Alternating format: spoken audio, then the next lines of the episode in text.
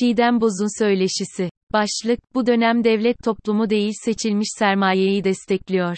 Profesör Doktor Aslıhan Aykaç ile Osmanlı'dan günümüze iktisat tarihini ve devletin işçisi olmak kitabı üzerinden Cumhuriyet'in ilk yıllarında kurulan Nazilli Basma Fabrikası örneği üzerinden ekonomi dinamiklerini konuştuk. Aykaç, devletin sınıflarla kurduğu ilişki ulus inşası ve devlet inşası süreçleriyle paralellik gösteriyor, diyor ve ekliyor, erken cumhuriyet döneminde yapılan devlet yatırımları toplumun tamamını kapsayacak biçimde bir dönüşüm hedeflerken bu dönemde yapılan devlet yatırımları, kamu sektörü özel sektör işbirlikleri, dış yardımlar aracılığıyla hayata geçirilen projeler toplumun ancak belli bir kesimini, daha açık söylemek gerekirse belli sektörlerde faaliyet gösteren sermaye kesimini kalkındırmaya hedef hedefliyor. Kitabınız yaklaşık 100 yıllık bir zaman diliminde uygulanan ekonomi politikalarının işçi sınıfı oluşum sürecini nasıl etkilediğine odaklanıyor. Bu ekonomik dönüşüm nasıl bir seyir izledi? Kısaca özetlemenizi istesem. Evet, gelecek sene Türkiye Cumhuriyeti'nin 100. kuruluş yıl dönümü olacak, fakat Türkiye iktisat tarihini 100 yıllık bir dönem olarak değerlendirmek arkasındaki tarihsel birikimi göz ardı etmek anlamına gelebilir. Bu nedenle ben kitapta bu süreci Osmanlı İmparatorluğu'nun kapitalist dünya ekonomisine eklemlenme süreciyle ilişkilendiriyorum. Aslında bu çok yenilikçi bir yaklaşım değil çünkü Türkiye iktisat tarihi alanının önde gelen isimleri de genellikle bu tarihsel arka plana referans veriyor. Ama belki bu kitap çerçevesinde özellikle üzerinde durduğum ve Nazilli Basma Fabrikası'nın gelişim sürecini şekillendiren birkaç tane dinamik öne çıkıyor. Bunlardan birincisi devletin piyasa ile kurduğu ilişki ve bu ilişkinin tarihsel süreç içerisindeki değişimleri. İkinci bir boyut devletin sınıflarla kurduğu ilişki, bir tarafta devlet inşası ile uyumlu bir sermayedar sınıfının, diğer tarafta ise ulus inşası ile uyumlu bir işçi sınıfının hedeflenmesi. Dolayısıyla devletin sınıflarla kurduğu ilişki ulus inşası ve devlet inşası süreçleriyle paralellik gösteriyor. Üçüncü bir dinamikle devletin iktisat politikalarının diğer politika alanlarıyla nasıl bağlantılı olduğu. Burada da özellikle Türkiye'nin dış politikası, toplumsal dönüşüm sürecindeki modernleşme hedefleri ve aynı zamanda kırkent uzamına yönelik imar, iskan ve nüfus politikaları öne çıkıyor. Yani sonuç olarak iktisadi gelişmeler yalnızca iktisat alanını etkilemekle kalmıyor, aynı zamanda toplumsal dönüşümle de karşılıklı, bazen tamamlayıcı ama bazen de çatışmacı bir bağ kuruyor. Nazilli Basma Fabrikası nasıl bir tarihsel bağlamda kuruldu? O dönemde kurulan diğer fabrikalardan bir farkı var mıydı? Nazilli Basma Fabrikası Büyük Buhran'ın hemen sonrasında fakat İkinci Dünya Savaşı'nın öncesinde korumacı devlet politikalarının hakim olduğu ve devletin ekonomideki rolünün belki de en yüksek olduğu dönemde kuruluyor. Fabrika Sümerbank bünyesinde kurulan fabrikalardan yalnızca bir tanesi, ancak bir fabrikadan çok daha fazlası. Bu fabrikaların her biri ulusal kalkınma hedeflerine uygun olarak stratejik yerlerde inşa ediliyor. Fabrikaların yerlerinin seçimi, inşaat süreci ve üretime geçmeleri dış destekler sayesinde gerçekleşiyor. Bu destekler hem finansal hem de teknik alanda sağlanıyor. Fabrikayı ulusal kalkınma bağlamında değerlendirdiğimizde diğer fabrikalardan bir farkı Nazilli'de tarihsel olarak bir tekstil sektörünün varlık göstermiş olması, hatta Osmanlı İmparatorluğu'nun son döneminde burada bir tekstil fabrikasının kurulmasına yönelik fikirlerin arşivlerde yer bulması.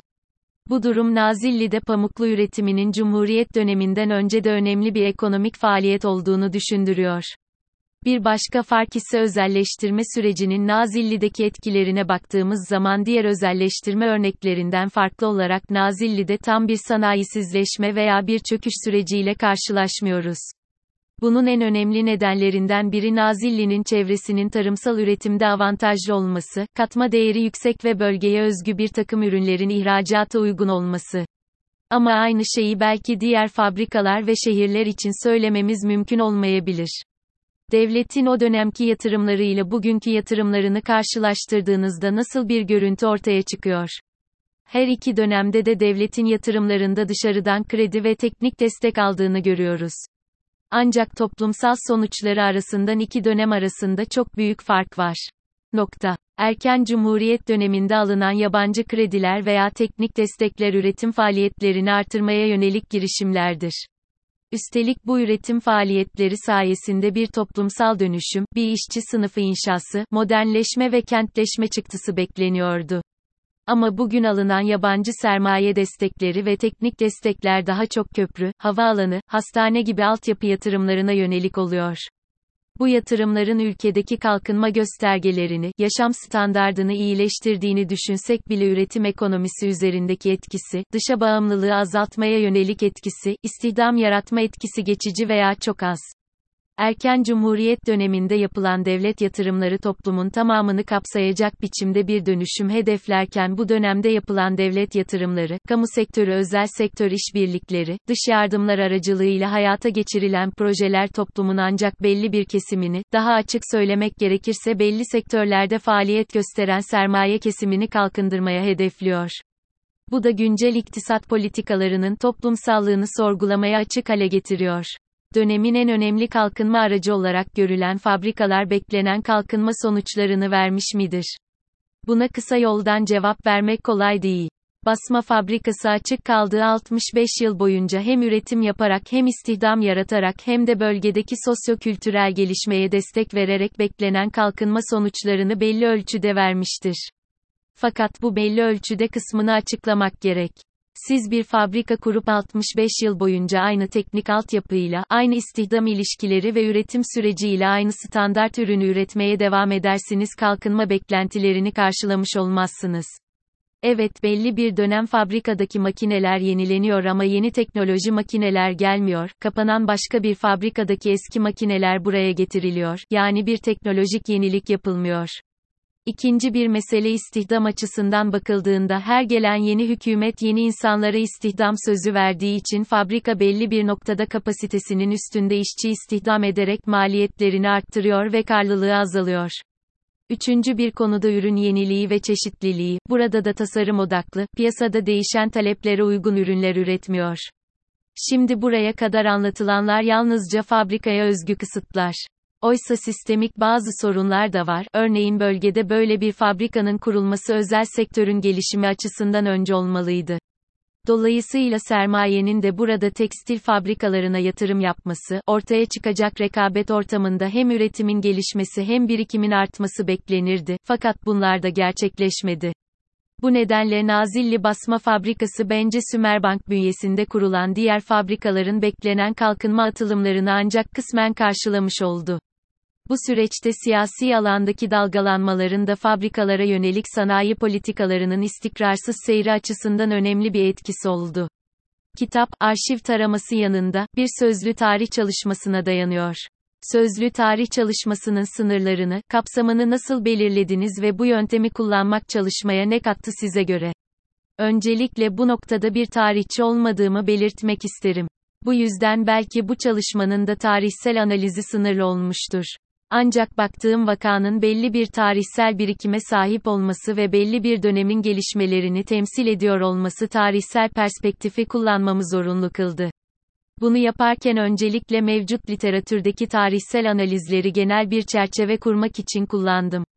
İkinci olarak arşivlerdeki verileri ve dönemin süreli yayınları ve yazılı basındaki haberleri belli temaları belirlemek için kullandım. Nazilli'nin özgünlüğünü ve dokumacılığın bölgedeki sürekliliğini anlamak için arşiv önemli bir kaynaktı.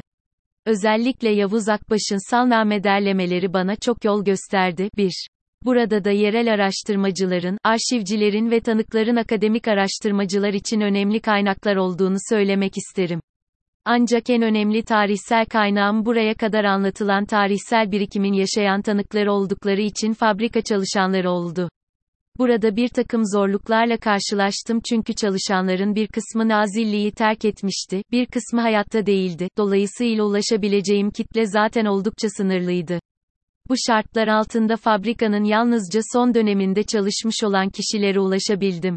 Nokta. Bu sınırlı grup içinde konuya farklı perspektiflerden yaklaşan, gözlem derinliği fazla olanlar ise daha da sınırlıydı. Ama görüşmeler genel olarak fabrika deneyimlerini ve fabrikaya yönelik bakış açısını örneklendirmek için yeterli oldu. Bu noktada şunu da vurgulamak isterim. Bu çalışma yalnızca bir tarihi çalışma değil, iktisat, tarih ve sosyolojik yaklaşımları sentezleyen disiplinler arası bir çalışma. Dolayısıyla ben bu çerçeveyi kurarken her bir disiplinin bana sunduğu teorik ve ampirik katkıları olabildiğince kapsamlı biçimde kullanmayı hedefledim. Emek tarihi çalışan genç araştırmacılara neler söylemek istersiniz? Türkiye'de emek tarihi alanında araştırmalar yürüten çok önemli isimler var, çok kıymetli çalışmalar var. Ben bu alana küçük bir katkı sunmak istedim. Ancak henüz çalışılmayı bekleyen çok fazla örnek de var. Ben bugüne kadar Nazilli Basma Fabrikası üzerine böyle bir çalışma yapılmamış olmasına hayret etmiştim. Türkiye'de genel olarak emek çalışmaları ve özellikle emek tarihi çalışmaları bugüne nasıl geldiğimizi anlamak ve olası reçeteleri daha iyi analiz edebilmek için büyük önem taşıyor. O yüzden mümkünse buraya Walter Benjamin'den tarihin bugün için neden önemli olduğuna dair küçük bir şey eklemek istiyorum. Tarihsellik, tarihin değişik anları arasında bir neden-sonuç bağlantısı kurmakla yetinir. Ama hiçbir olgu, bir neden olduğu için zorunlu olarak tarihsel olgu niteliğini de kazanmaz. Bu niteliği, olup bitişinin ardından, belki binlerce yıl sonra ortaya çıkan koşullar ve koşullar aracılığıyla kazanır. Bunu çıkış noktası yapan tarihçi, olaylar dizisini bir tesbih gibi parmaklarının arasından kaydırmaktan vazgeçer. Kendi çağının geçmişteki son derece belirli bir çağla paylaştığı konumu kavrar. 2.